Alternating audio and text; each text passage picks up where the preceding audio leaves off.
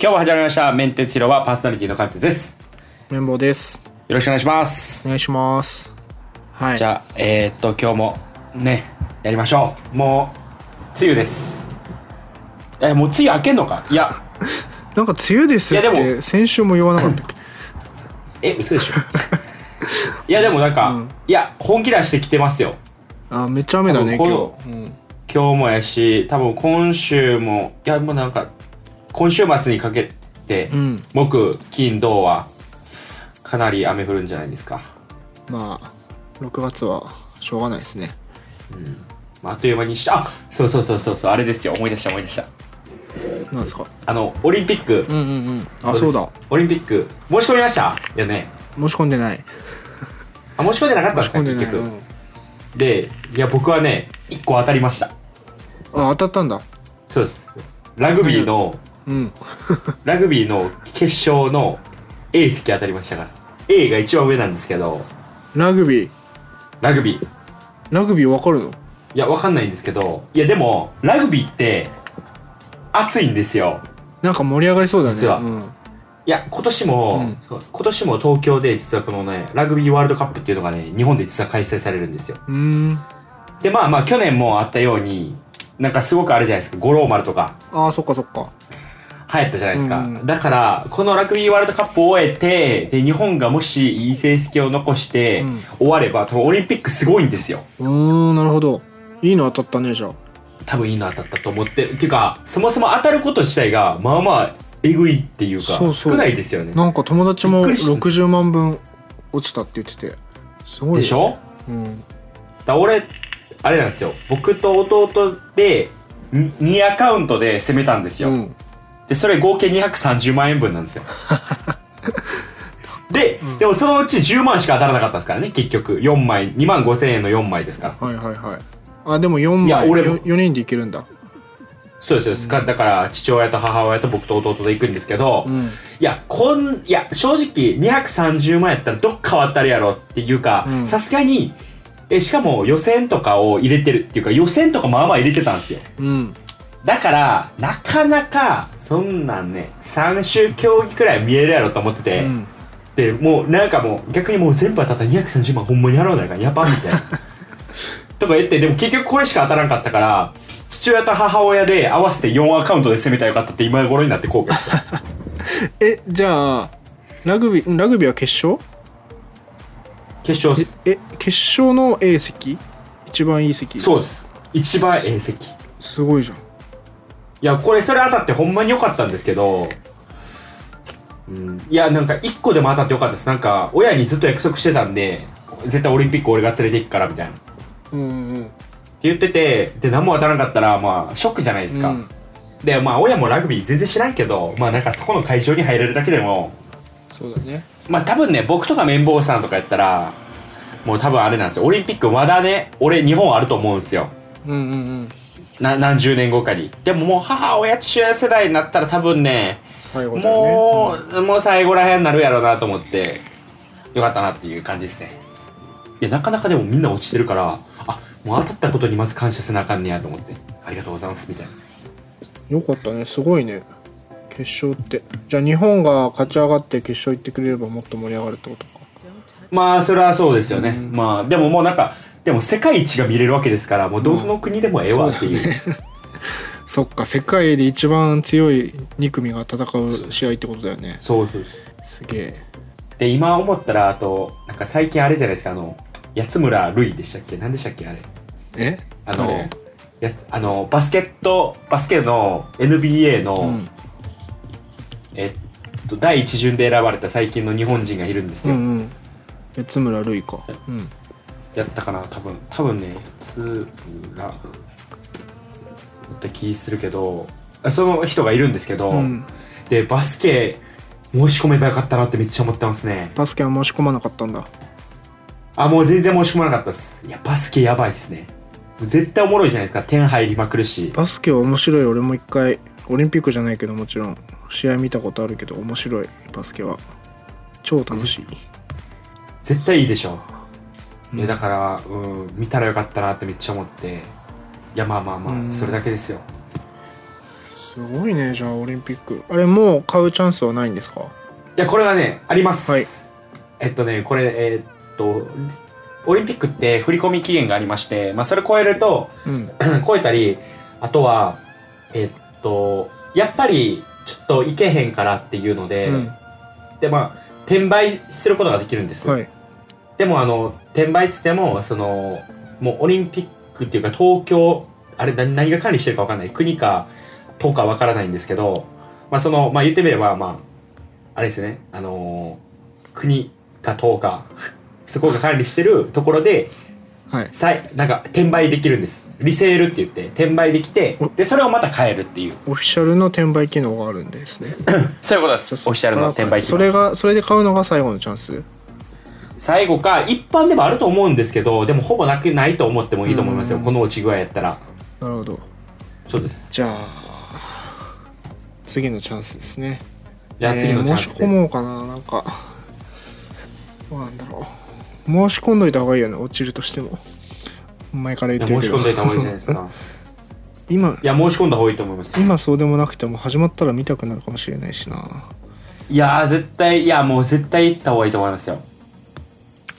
ぜわひかりましたやりますじゃあなんかはいニュースどうですかニュースねなんかあるんですよ いろいろあった気するなえーっとまず今日出てきたんですけどうん ZOZO が足のサイズを計測する技術はい ZOZO マットうんっていうのをえっと秋と冬に順次無料配布するっていうだから言ってもらう ZOZO スーツの足の計測バージョンですよねなるほどあれでまあ足ゾゾスーツは足の大きさまでは測れなかったんだっけ、そうですね足のあの長さは絶対わかるんですけど、あの足のほんまに裏の大きさみたいうんな、うんサイズはわからないんでまあそのマットが、えーっとまあ、ドット状にドット状のなんか模様がありますと、うんでそこに足を置いて、まあ、上から足のうんいやまあいろんな方向から、えーっとスマホでまあ足を取ってっていう形でなるんでしょうねうーん本当に正方形のマットの上に足型があってその周りにあの ZOZO スーツのドットがまあ 3D である感じだね、うんそうですあこれをいろんな方向から取ると足の形が分かるとわかるといえやこれはー、うんすごい よこれはすごい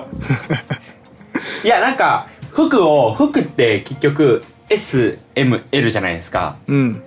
えだからなんかそうそうなんかめっちゃブカブカめっちゃピチピチってないじゃないですかまあそうだねでもあ足のサイズって0点結局5ミリじゃないですかうん26.5あ違ういや0.5センチやだから26.52727.5みたいなうんだから靴はまあまあオンラインで買うのって服と違ってまあまあハードル高いじゃないですか靴は難しいよね同じ27.5でも全然違うもんち違うじゃないですか革靴とこれと、うんだからこれはすごいいまあこの技術もすごいよねや技術もすごいです ZOZO スーツの時からすごかったけど確かにこれハードル低いなこれ先に出せばよかったのに ZOZO スーツより前先にうんまあちょっとインパクトは薄いけどまあまあまあまあでもなんか実はこれすごいなと思ってなんか靴ってほんまに難しいんですよオンラインで買うの、うん僕いくつか買ってるんですけど、うん俺も1回だけ買ったことあるけどでかくて返品しちゃったもんだそう絶対そうなるじゃないですか、なんかそれがすごいなと思ってこれはこれでもさユーザーの足のデータは取れるけどその売ってる靴が何センチなら合うのかっていうデータってどうしてんだろうね何センチでどういう形なら合うっていうデータって何を根拠に作ってんだろう確かにこれに合わせて靴を売ってくれるってことでしょこのこれこれはで測った合わせてじゃないですか足に合わせてそれそっちの方もすごいよねそれがちゃんと準備できてるとしたら、だこれのプライベートブランドでも作るんですかねなんかプライベートブランドあんま調子よくないって言うじゃないですかあゾゾーのまあなんかあんまり着てる人見ないかなまあ見てわかるブランドじゃないけどゾゾゾゾは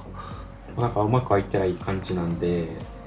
だからだからまあこれを作って足分かったけどさっきの 綿棒さんおっしゃるように、うんそこからどう靴を販売していくかっていうのはまた一つのなんか課題っていうか多分挑戦ではあると思うんですけどあなんかあんまゾゾの靴履くかなっていうのはあるけどもしかしていやでもまあ見た目によ確るかかになな確かにまあ靴はこだわり強い人ほんま強いですからねねやっぱ多分ガジェット好きな人スニーカーとかハマりやすいと思うんだよね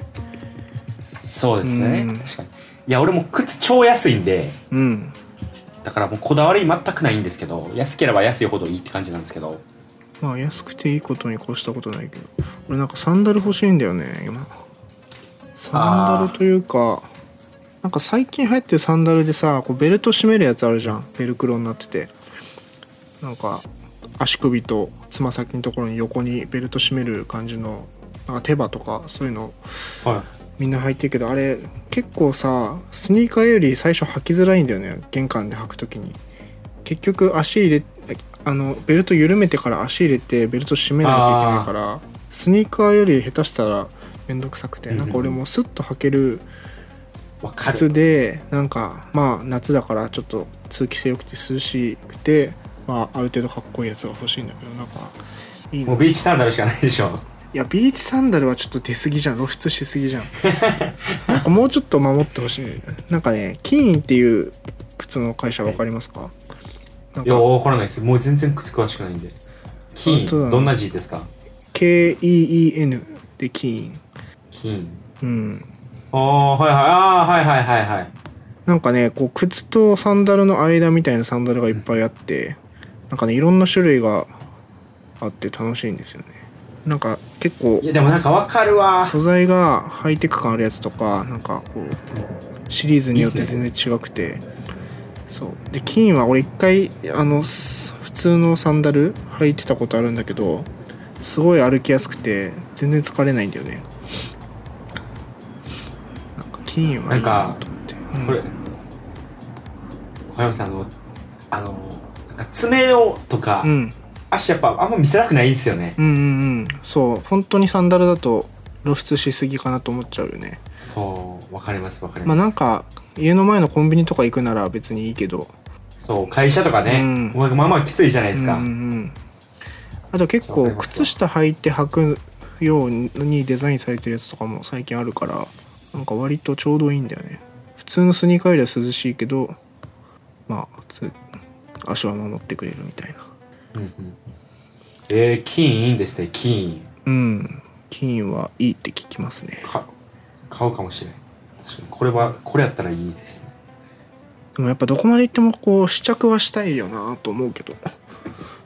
最近 AR で試着させるサービスとかナイキとかやってるのあるんですけどね足にカメラかざすはといあー靴履いたように見せてくれる AR アプリ、あうんインスタとかでやってんのかな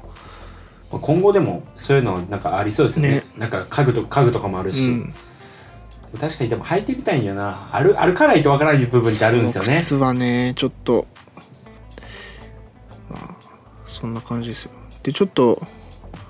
はい。さっきパッと目に入っていいなと思ったのがこの焙煎機発売が待ち遠しい家電ライターがガチで欲しいコーヒー豆焙煎機ってってやつうんこれはねなんかすダイソンのさゴミ入るとこみたいな形してるんだけどこれ焙煎機らしいんですよ、ほんまや。ああ、 ほんまっすね、確かに。ここに木豆を入れてすると熱がかかって焙煎できるってやつ、どうっすか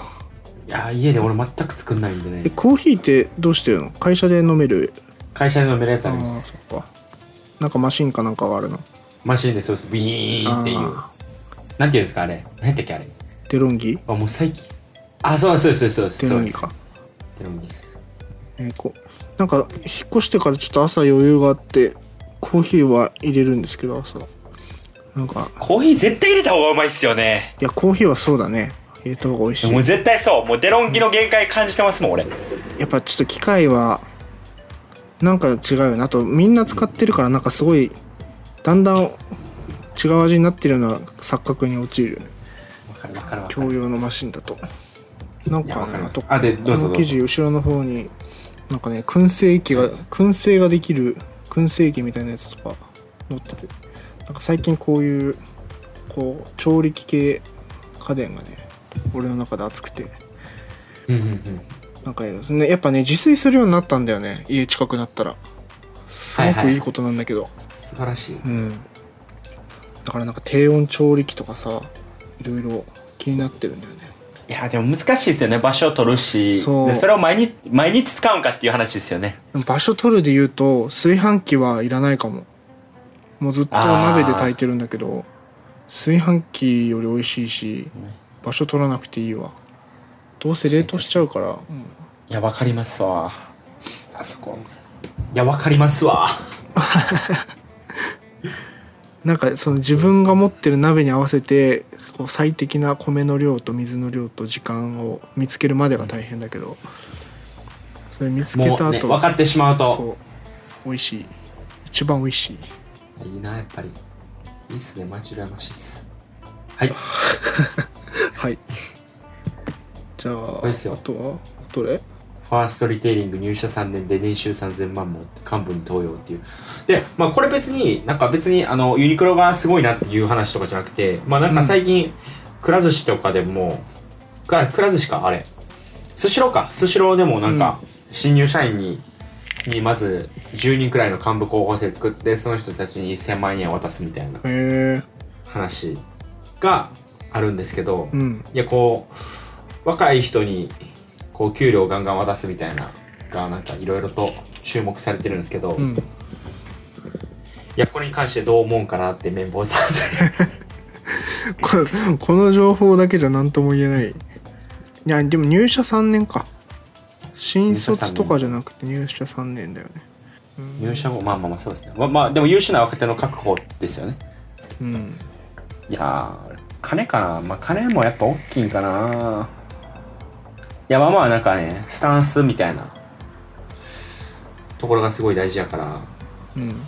あな金の何その入社する側としてここれを見て採用あの入社する会社を決めるやつがいるのかって話あそうですそうですあそうですそうです採用される側目線でってことかそうですそうですこいやはなんかその何欲しい人材とマッチするのかなみたいないうんうんうんうん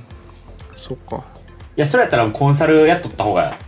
まあコンサルの方がいいんじゃないかなと思ったりねは思うんですけど募集するこれやっぱ人が来てくれないからこういう施策をやってるってわけなのかな、まあ、そういうそれよりは本当に幹部にするために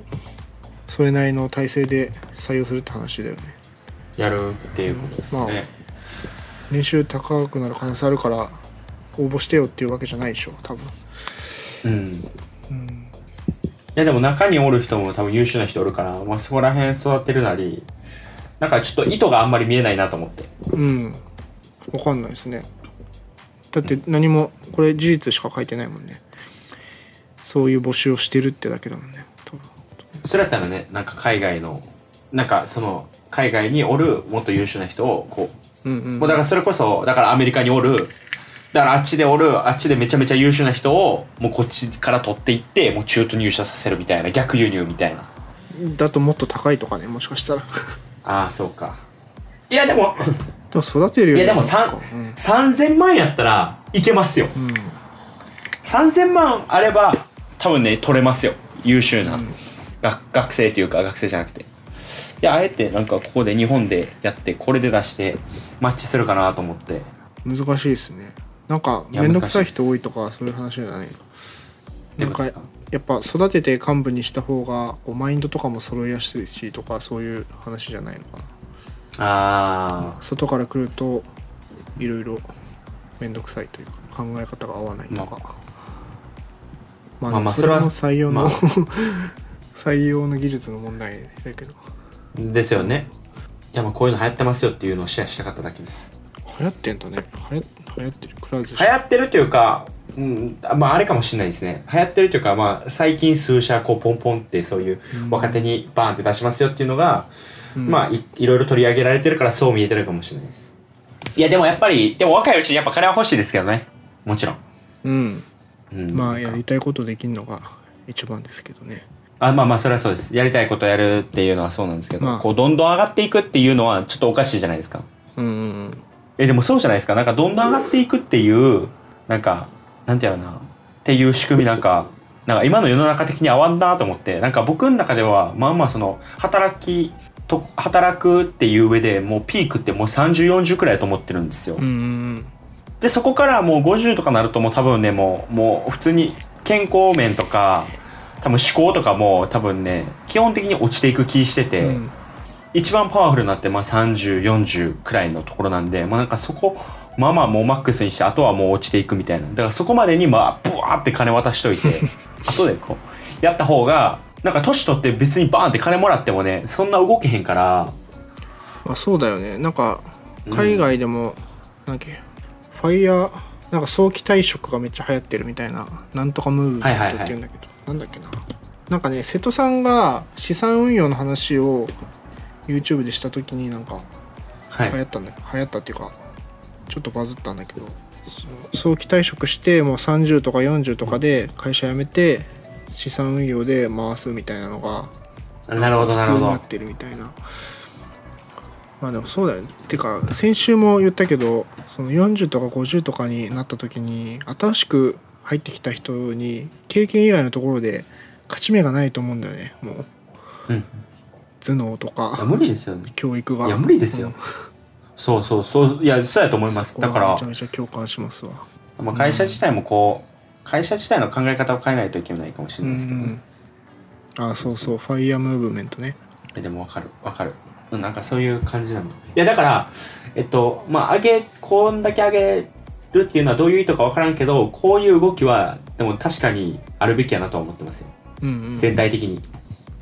まあ確かに今までと違う考え方だけど普通にあってもいいおかしくないよねあってもおかしくないです多分でも海外やったら多分そうやと思うんですよ若くても関係ないじゃないですか、優秀やったら金バーンって与えるみたいな、うんうんだからまあこれなんかまあ一つの考え方としてはっていうか今風っちゃ今風かなと思ったり思ってますなるほどねはいはい次はなんかあんまりニュースっぽいニュースはないんですけど葬式に Apple Watch はありかなしかなぜそこまでしてつけていたいのかプレジデントオンラインどうすこかれ題名めっちゃおもろいっすねそう 葬式えこれどうなんですかねアプローチどうどうすかいやーこれはいいんじゃないですかもうそれやったらスマートフォン持ってくんなよって話ですからねねと一緒な気しますけどね、なんかなんかこはのい人はナイキモデルをスーツでかんあの冠婚葬祭でみたいな話をしてるんだけどまあ確かにナイキモデルはなんかアップローチがありかなしかというよりスーツに合わんよなっていうのは思うけどうんうんうんうんなんかやっぱ合ってるかどうかだよねそうファーウェイウォッチとかあのより普通の時計に近い見た目の丸型丸の型のねああいうのはいいけどね記事の中でも出てるけどアプローチ使ってるいや使ってますよ俺毎日つけていってますようんうんうん通知見んのがいいいやアップロルウォッチやっぱいいっすねいやあと天気とかがいいですね、なんかもあうとまあ時間見たりとかさそういうストレスほとんどないよね4だとシリーズない4でだと、うんないですないですもうほんまいい、まあなんか、まあ、だからっつってじゃあ、うん亡くなって亡くなったら死ぬかって言われるとそうじゃないけどうんでもかなりいいって感じですねそうなんだよななんか冠婚葬祭でアプローチがありかなしかっていう話をする人がいるんだっていう驚きもあってシェアしたんですけどいやむしろ映画館の方がおおってなりますけどね、ああ映画館はね映画館モードってあるしねシアターモードえマジですかそう下からスワイプするとえっ、と、この仮面が2つ重なったみたいなアイコンあるじゃんちょっと今今とりあえず下からやったら下からやったら下からスワイプするとあ仮面あるこれを押すとあのその後画面消せばあとはつかないんですよ腕上げても通知来てもえうんシアターモードにしてればよかったわマジで映画館はシアターモードですよそのそれたのためだけにある機能だからこれはいやマジかいやさすが考えてるなティム・クックティム・クックはねそういうとこだよねやっぱ優しいとこなるほどねいやもうこれなんかずっとパッていったら、あってなるからあってなるじゃないですか、うんだからほぼ手動かせないんです手動かさないで見んの辛いね映画いや辛いでしょやっぱティム・クックはそういうとこ優しいよねいやシアターモードありがとうございますですわこれからいや使いますそういうことね次のアップデートはあれだよ騒音レベルが可視化できるらしいですよえ今ここうるさいわみたいなここうるさいわも多分そうだし今日一日浴びた騒音の量みたいなのもちょっと分かんないけど多分そういうのが出出んのかないや結構ね電車とかはい東京は特にうるさい中で生活してるからしお知らずのうちにストレス溜まってると思うんだよねなんかそういうのが確かに見れるって単純に嬉しいなみたいはないいやシアターモードあんねやったらいや葬式はシアターモードでいいでしょねそうこれそれだけでいいと思いますけどこれ言ってないのかなこの記事でうんでも多分シアターモードが一番いいですねいやつけないのは別につけつけたらなんかあれとはないと思いますようんそれは無理よまあ普通に服に合ってたりすればねいいと思いますうよ、んあー早くアップデート来ないかなそうはいはいあそういえばニュースじゃないんだけどさなんか今 iPad でわからないことがあってはい俺のい iPad や俺俺絶対わかんないですの iPad256 ギガでさ、はいで空きが多分200ギガぐらいあるのね今はいはいあるんだけどなんか SD カードから写真を読み込むときにちょっとだったら読み込めるんだけどなんか10ギガとか20ギガぐらいコピーしようとすると容量が足りませんって言われるのええでも10ギガ20ギガで空き容量200ギガだからさ足りないことはないんだよねでもコピーできなくてなんか結構仕事一と気かにでやるのが無理ってことなんですかそうそう今までさ趣味の写真とかでまあ10枚20枚だったら普通に読み込んでたからそのノリで仕事のさ100枚200枚の大量のデータコピーしようと思ったらできませんって言われて、あれと思って、はいはい誰か教えてくださいなんかねぐえそれ 5,、うん5ギ5ギガ5ギガやったらいけるんですか10ギガでも5ギガだったらちょっと何ギガが境目か分かんないけど10ギガぐらいをやろうとしたらダメだったえー、わけわけやったらいけたらねなんかあれかもしれないですけどああまあ分けてだったらいいけどそんなのやってらんないじゃんまあまあまあ確かに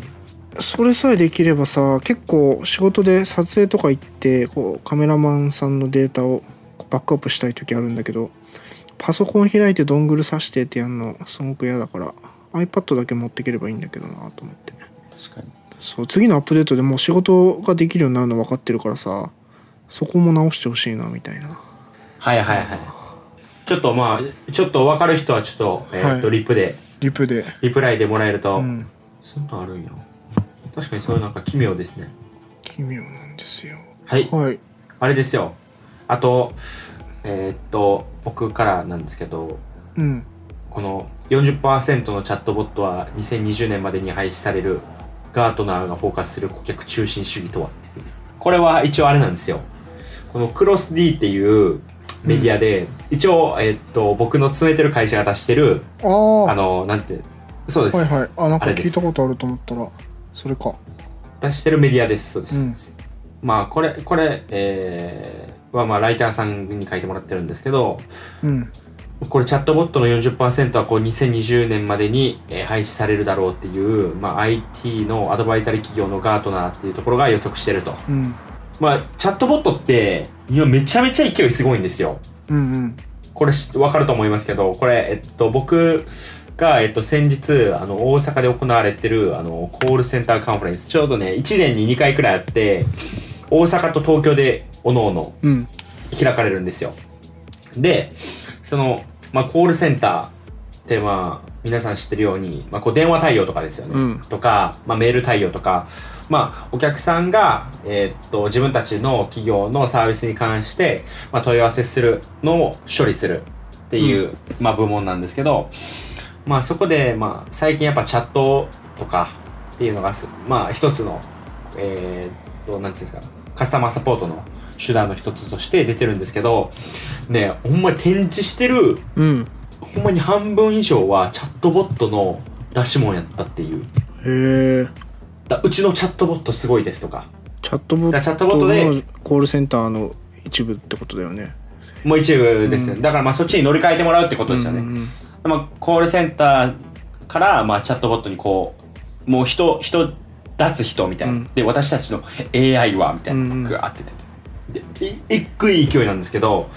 うんでももう廃止されるんちゃうかってこう予想されてるっていう。へえそれはなぜやっぱりね、チャットボットってね、あのね、ほんまに性能悪いとね、えぐいほどそのカスタマーサポート悪いっていう印象つけるんですよ。あーリスクがじゃあ大きいってことか実はだからこれ結局、うん企業都合なんですよチャットボットって、うんうん企業がその問い合わせに関するコストを下げたいからチャットボットを入れてるんですよだからチャットボットが優秀エンドユーザーとか俺ら自分たちこの、えーっとサービスを使ってる人たちうんから取って、うわこれチャットボットめっちゃいいわじゃなくてうんうんあっち都合なんですよコストを下げたいっていう、めっちゃ安いわってことなのか安いわーっていう、ででそれで出たで、まあ、チャットボットで、うんこう質問なんですかみたいなどれどれについてですか選択肢選択肢みたいな、うんうんで結局は質問が分かりませんでしたオペレーターにつなぎますみたいないや今までの質問何みたい なっていうのって多分ねもうみんな多分一回は経験したことあると思うんですけどチャットボット使ったことある人そうって、だねってなるとえーみたいな感じになるわけですよだから結局、まあ、まあ限界まだ結局その AI とかそうだねうんまあ、そこのアルゴリズムに関してやっぱすごく複雑になったりとかやっぱねえーっとその問い合わせに関しては全部が全部シンプルじゃないんで、うまんあ、いろんな組み合わせとかあるわけですよ複雑な質問とかあるわけですよってなったら結局お客さんにとってすごく印象の悪いものになってしまうと。っうんうんうんてなった時にこれは減っていくんじゃないかなっていうところですね。チャットボットって使うあの導入する側はどういうカスタマイズというかその使い方によってユーザーからの印象をなんとか改善することはできるんですか導入の仕方とかカスタマイズによって当にだからまあそこの AI のアルゴリズムとかいやでもやっぱり難しいと思いますよまだ完全な解決方法はないから、多分こういうような記事出たりとかするんでそあっれでかすじけゃあどまだ過渡期いでや盛り上がってはいるけどってことなんだそうです盛り上がってはいるけどみたいな、うんまあ、この40%もこの記事で言ってるのも結構安易にというか過度な期待で入れたチャットボットは続かないみたいな書いてあるけどねあそうですそうですそうです、もうまさにそうですだから結局あの前ももしかしたら紹介したかもしれないんですけど、うんまあ、チャットチャットボチャットかチャットアイコンみたいなのあるじゃないですかチャットのウィジェット、うんじゃなくてチャあなんか右下にサイトの右下か左下によく出てくるやつ浮いてる丸いボタンでしょ、丸いボタンだあれを、まあ、アドブロックみたいなんでチャットブロックみたいなサービスも出てますから、うん、うんうんうんだからやっぱりその印象がよくなくなってるっていうところはあるかもしれないですよねなるほどねなんかあれなんだっけ何を言おうとしたんだっけまあそれ関連で言うとちょっとギズモードのアメリカ版の記事でなんかアメリカの病院と患者があのロボコールっていうあのメールスパムの電話版、ロボットがうんボットが電話かけてくるやつで営業してくるやつはいがもう米国ですごいらしくてはいなんか病院にかかってくるんだってしかも病院にかかってきてこれこの記事だといくつって言ったかな4000件の4000件のロボコールが一気に押し寄せて2時間回線パンクしたみたいなこと書いてあるんですよええこんなんさ 病院だよだって確かにもっと緊急の人をうん電話かけれない可能性ありますよね、パンクしたそ際うでそうこれってすごい深刻な問題でだから去年から GoogleIO はなんだっけ Google デュープレックスだっけあのはい Google はいが電話に出てくれるやつ、ありますねあれを導入してあとアップルもスパム電話は自動的に判別して鳴らさないようにしてくれたりとかそういうのがまあ日本ではちょっとあんまり馴染みないけど海外ではすごい必要とされてる機能なんだなってこの記事読んで思いましたね、うんうんまあ、チャットボットと離れるけどいやでもそういうことですよ、やっぱ自動化自動化自動化とか、いろいろこうしすぎるとなんかその本質を失ってしまうというかねもともとねお客さんがいい体験をするためにみたいな、うんに導入されてるはずやねんけど結局効率化とかこっちのコストって考えすぎてうんそっちがもう見失ってしまうみたいなでも気づいた頃には遅かったみたいになってもう絶対あると思うこの間 IKEA の荷物をはい頼んで、なんかちょっと質問するのに電話をしたんだよね奥さんがそしたら、いあの「何々の方は1番を何々の方は2番を」っていうメニューがなんか死ぬほど10個ぐらいあったらしくてで、えーそこからまた分岐するんだよ枝分かれしてで延々とロボットなんだよね相手が。で結局その自分が目的とする項目がなくてじゃあオペレーターにつなげますみたいな 結局人につながるみたいなのがあってなんかドリンキンさんも言ってたんだけどはい結構そういうの普通らしくて海外では IKEA よりももっと多いらしくてなんか一番簡単な方法は最初からその他を選ぶみたいな自分がはいは当いてはまりそうな項目あっても無視して最初からその他を選べば一番先に人につながるからなるほどなる海外ではほそどいうかう人の方がにいいみたいなそうそうかいかに早く人人ににつなつがるかながみたるいなか あんまりだからだそうスマート化されて、まあ、スマートになる弊害だよねスマートロックに締め出される話もそうですけどなんかやっ確かぱに方向間違えるとこうなるんだなっていう、まあ、スマートロックいやいやそはう方向間違えてるとは言わないけどスマートロックはすいやそうそうそうそう多分スマートロックは違いますよただ俺が悪いんだけど危ない危ない、いやでもいやでもそうなんですよねだからいやだからほんまあ本当はそういう問い合わせななしでなんかそのプロダクト内で解決するとか、うんねすごくだから普通に開発とかするじゃないですか、うん開発してると別にねその言語を作った人に電話とかできないじゃないですかもちろんですけど、まあそうだ ねそ調の時べるになんか例えば調べるとかなんか聞いたとか、うんそれこそなんか何でしたっけなんかいろいろスタックオーバーフローか、うんとかいろんな記事あったりそれこそ GitHub のところで質問し合ったりみたいな、うんなんかああいう感じでそこのコミュニティの人たちがどんどんこう出し合って解決したりとかっていうのはまあまあすごくいいいい世界やなと思ってるんですけどなかなか企業のサービスにはそれってまあまあ難しいなっていうユーザーいないとそういうコミュニティもできないしねなんかアップルでもなんかあるじゃないですかアップル内でこう質問し合ってみたいなああフォーラムかなフォーラム、フォーラムですフォーラムあるけど結局でもなんかねいまいちっていうかみんな結局アうんップルストアとかに行くでしょ、そうだねアップルもチャットあるけどあれ多分人だからねだからそういうフォーラムみたいなやつとかで結局僕らで解決しちゃうとかの方が、バンって調べてバッてヒットしてでこれがあったんでこうしましこうしたら治りましたみたいな、あ見つけたよしやろうみたいな感じがいいと思うんですけどなかなか難しいなと思って難しいねでもそういうサービスとかもやっぱヘルプセンターとかなんかどんどんそっちに技術がシフトしてっていうのも面白いですねうんじゃああと何かあったっけ、えーこれ最後かな LINE でつながる新しい家族、お家をスマートフォーム化するネコリコ、まあこれはスポンサード記事みたいですけどなんか最近こういうスマートフォームデバイスをいっぱい集めてあのまとめてスマートフォーム導入サービスみたいな感じで導入するサービスが多いんですよね。えー、やってくれるってことですねやってくれるしなんかそれぞれを全部 API でつなげてその提供してる会社独自のインターフェースでいろいろ操作ができるとこの LINE のやつだったら LINE のやつというかこのネコリコっていうサービスだったそこら LINE アカウントから乾燥してるんで換気してくださいみたいな猫のキャラクターが換気してねみたいなのがチャットで届くみたいなうんうんうん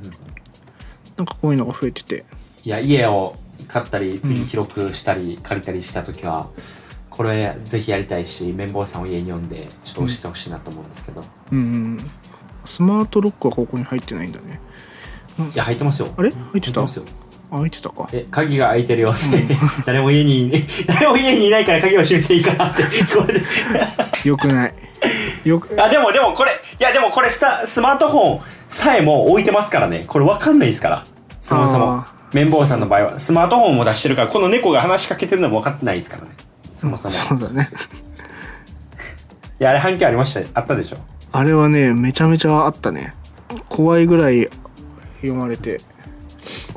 いや逆にいいですよね怖いぐらい言われた方が怖いぐらい言われた方がまあいいですね。でも意外ともっと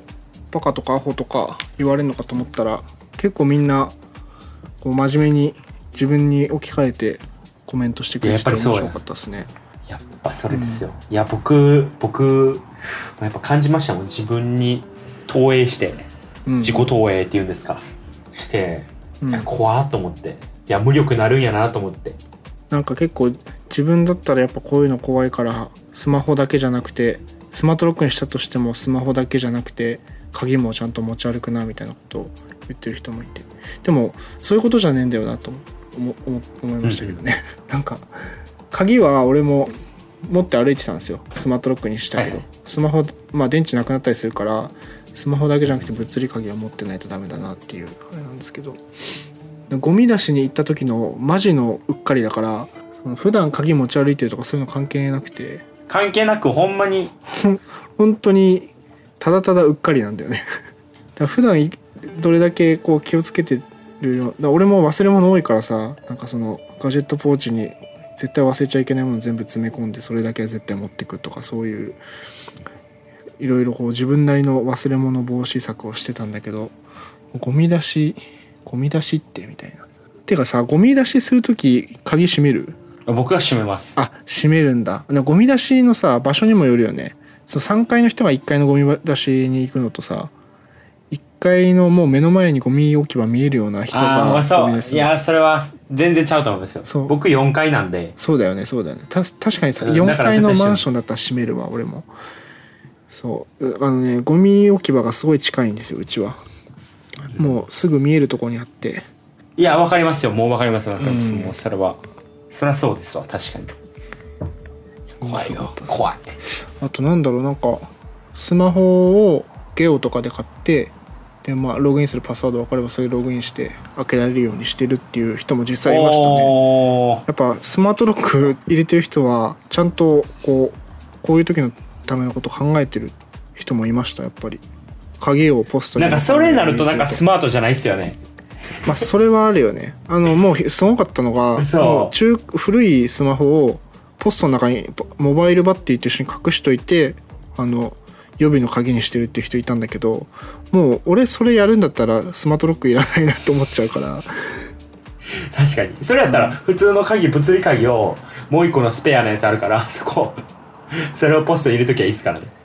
ねでもそのリスクそれもリスクじゃなくてポストに鍵入れとくのってまあそうですねまあポストもあれかダイヤル錠とかついてるところだったらいいのかななんかなんかやっぱね違うよねやっぱり指紋とかで開けられるのがいいのかなでもやっぱいやもう結局そうやと思いますよも物からの解放やし充電も気にせんでいい、うんでも充電あれ鍵側の充電はあるあるからねバッテリーだから今のスマートロックってほとんど電気通すやつは多分何十万もかかるし鍵側がスマートロック側が電池切れちゃうとえそれ切れたらどうなるんですかいや切れたら動かないからだから切れるだいぶ前からアプリがアプリから通知来るよねあの残りそうで30%すとかになると通知が来ますっては書いてあったでもガチで締め出されちゃった時のことは何も書いてなかった自虐最後に自虐 いや恐ろしいわほんまって感じですかね感じですかね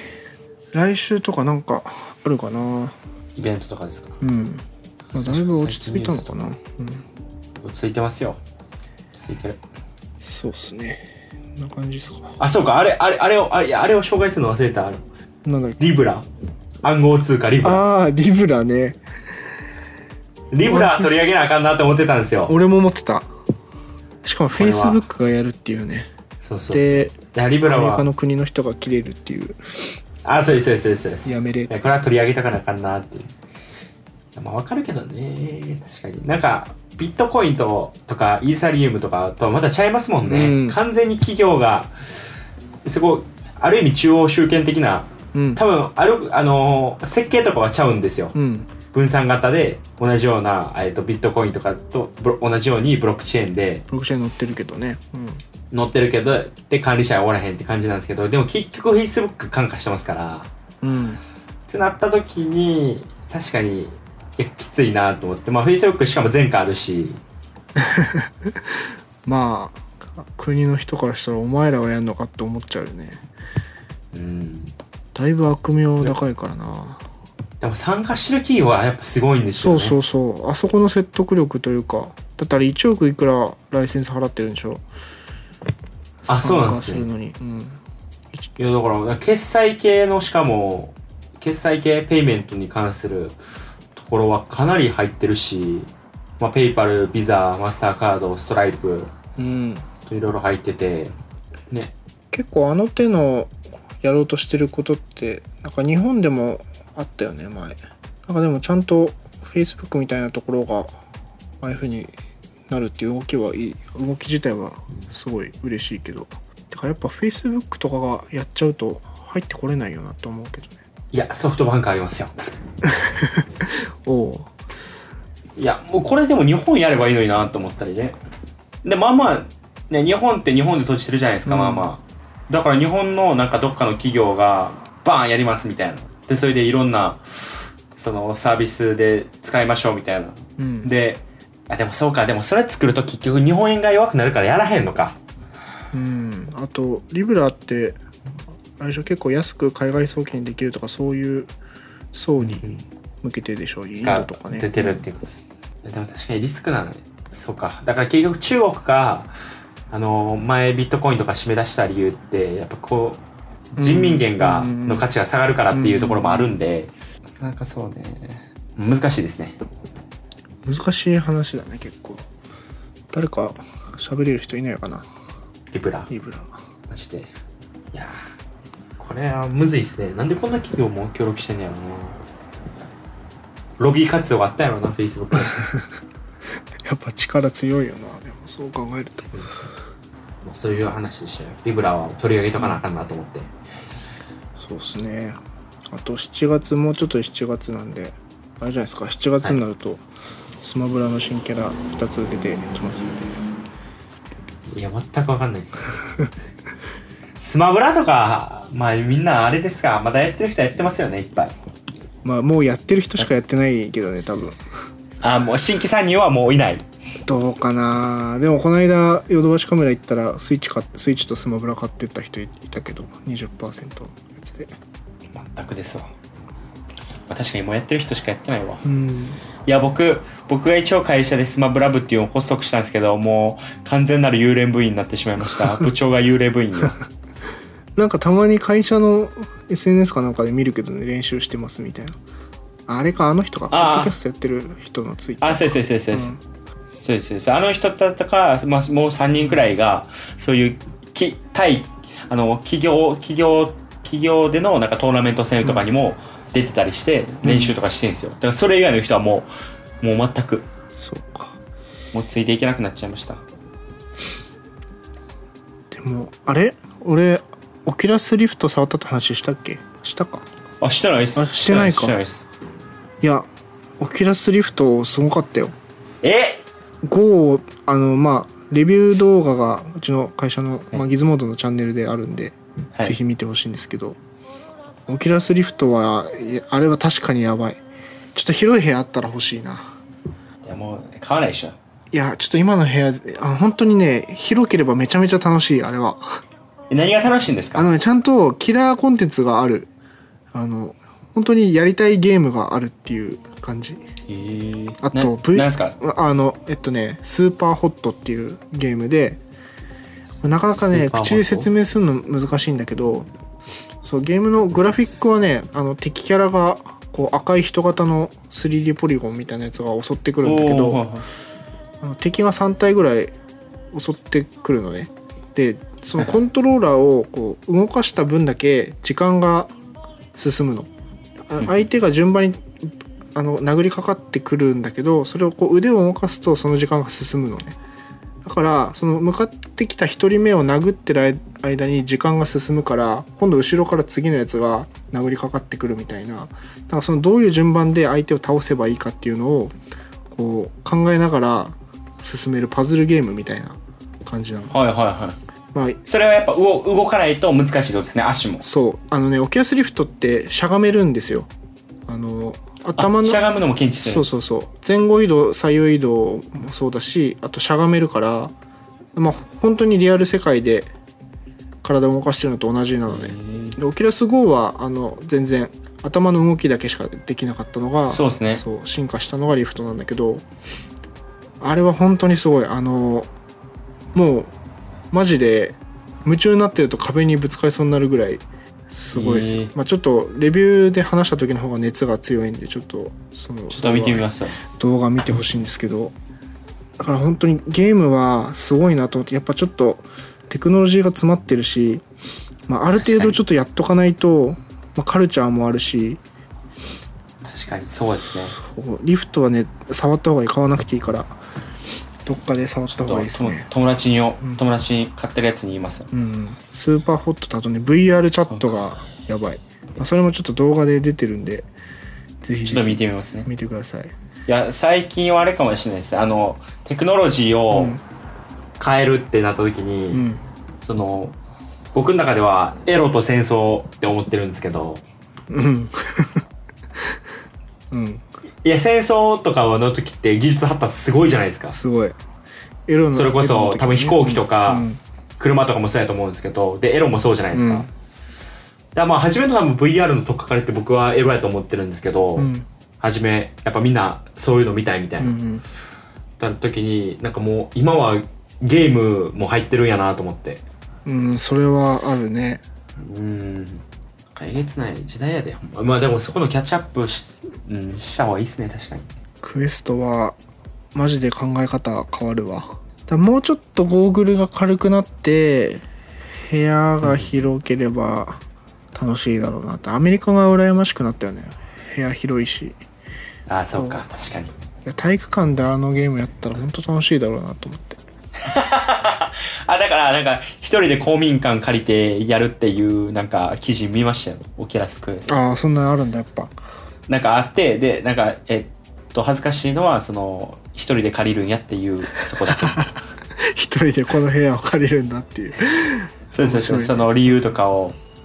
あこの人借りるんやって思われるっていうのだけが辛いですみたいなはい。じゃあ、あり閉めますか。そろそろ。がとうございます、じゃあ今日もみ、えー聞いていただきありがとうございましたえっとメンテスラバーは毎週1回、えー放送しております Twitter でアカウントありますのでぜひレビューと,、えー、と拡散の方よろしくお願いしますあと iTunes で聞いている方は星とレビューを書いていただけると嬉しいですはいあずっとオキじゃあュ皆ラさんスリフトって言ってたけど、はいオキュラスクエストだったごめんオキュラスクエストです皆さん、誤りがありました誤りがありました訂正させていただきお詫び申し上げますはいおあお詫び申し上げます かもうもうもう適当ですよ、ほんま じゃあまた来週ですねじゃはいはいじゃあ皆さんさよならさよなら